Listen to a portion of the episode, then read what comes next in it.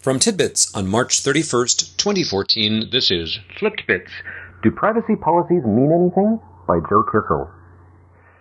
Sometimes you want to go where everybody knows your name, IP address, shopping habits, browsing history, birthday, mother's maiden name, and other personally identifiable information. Other times, you don't use the internet. Most of us take it for granted that the websites we visit collect massive amounts of data about us behind the scenes. If you aren't aware of this, or if you are but wish you could keep more of that information private, I can refer you to a little book I wrote on that topic, Take Control of Your Online Privacy. It's helpful to have greater awareness of who's collecting what data about you and why. You can do things like changing browser settings, adding plugins, and adjusting your preferences on various sites to discover when they track your actions and to reduce, although not eliminate, the endless flow of private information you send out as you use the web. I talk about all this in my book. But what about privacy policies? Nearly every commercial website has one, and you often have to agree to such a policy implicitly or explicitly when signing up for an account.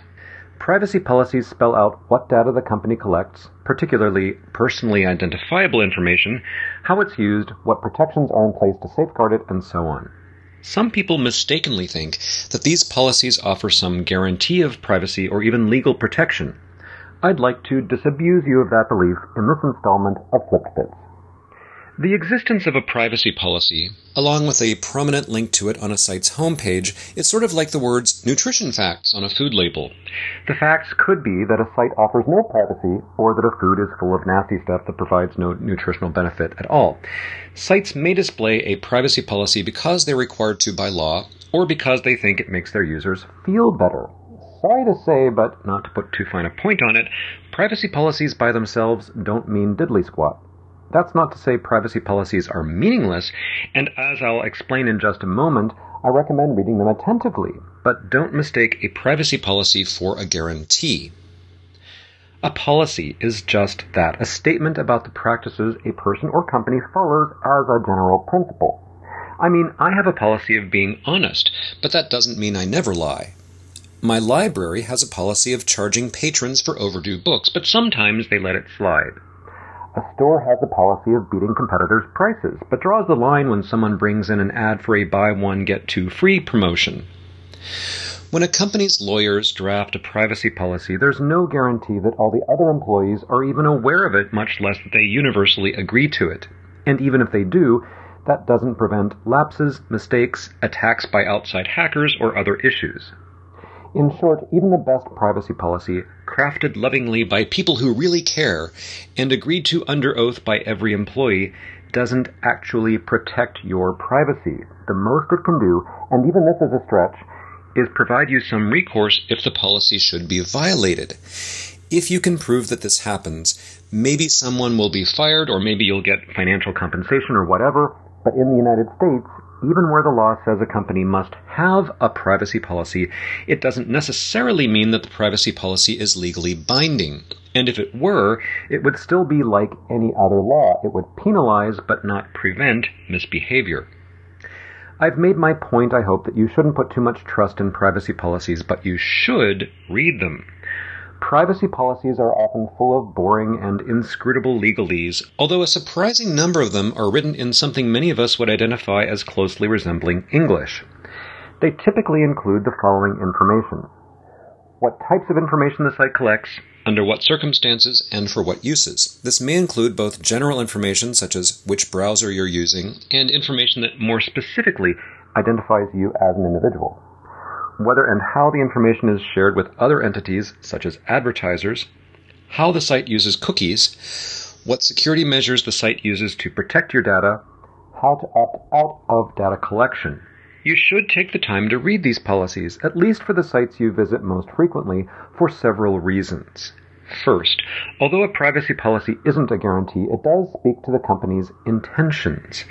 A policy that goes out of its way to stress the limited ways a company collects data and the care it takes with it suggests that they take privacy seriously at least. An absent or loosely worded policy suggests the opposite. Second, you could discover something disturbing enough to make you stop using the site. Some privacy policies are quite upfront about the fact that the sites collect personal data about you and sell it to third parties. Others do little or nothing to safeguard the personal data they collect. If you're uncomfortable about that, you can take your business elsewhere. Third, privacy policies should address how sites deal with the data that you provide voluntarily blog posts, photos, movies, and other content you create or upload. Sites have repurposed users' content for marketing purposes or even claimed some form of ownership, copyright, or license over user contributed content. A privacy policy could alert you to the fact that the site may use your uploaded photos to sell ads or merchandise without compensating you, for example. Here's an even better example. Microsoft suspected a former employee of leaking information to a blogger about Windows 8 before it was released. The company looked through the blogger's Hotmail account, found evidence of the leaked information, and had the employee arrested. As it turns out, Microsoft's privacy policy for Hotmail explicitly permitted the company to access users' email in order to protect its rights or property, among other reasons.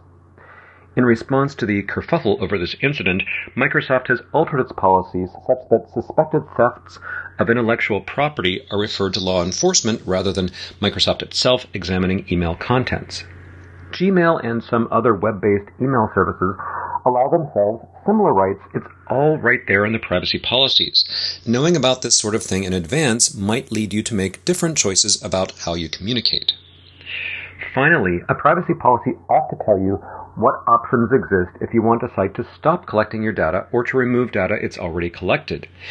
That can guide your choices of privacy settings or inform your future usage of the site.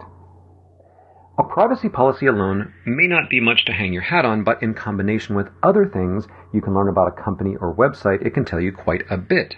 For example, all things being equal, if a site's revenues come mainly or entirely from ads, the probability of your personal information being misused is higher than on a site supported by subscriptions or other means.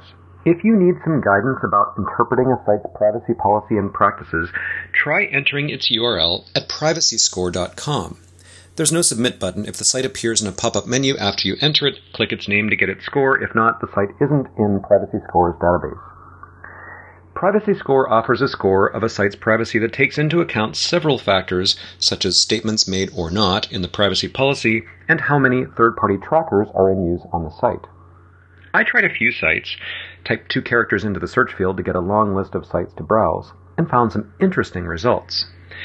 Twitter, the Electronic Frontier Foundation, and Wikipedia got perfect scores, 100 out of 100, which is not to say they have perfect privacy. Apple, Google, Facebook, and Microsoft all scored in the mid 90s, putting them in the highest or comfort tier. Amazon.com and Bing, each with a score of 85, fell into the middle or caution tier. Yahoo, with a score of only 74, was in the lowest or concern privacy tier, along with WordPress at 75.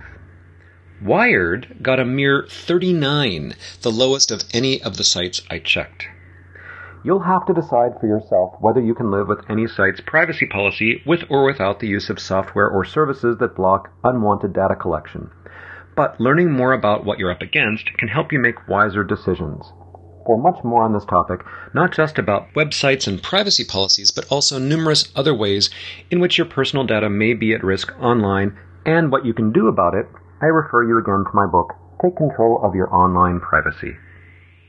This is TidBITS sponsored in part this week by CrashPlan, Smile, ScanSnap, Avatron Software, and Global Delight.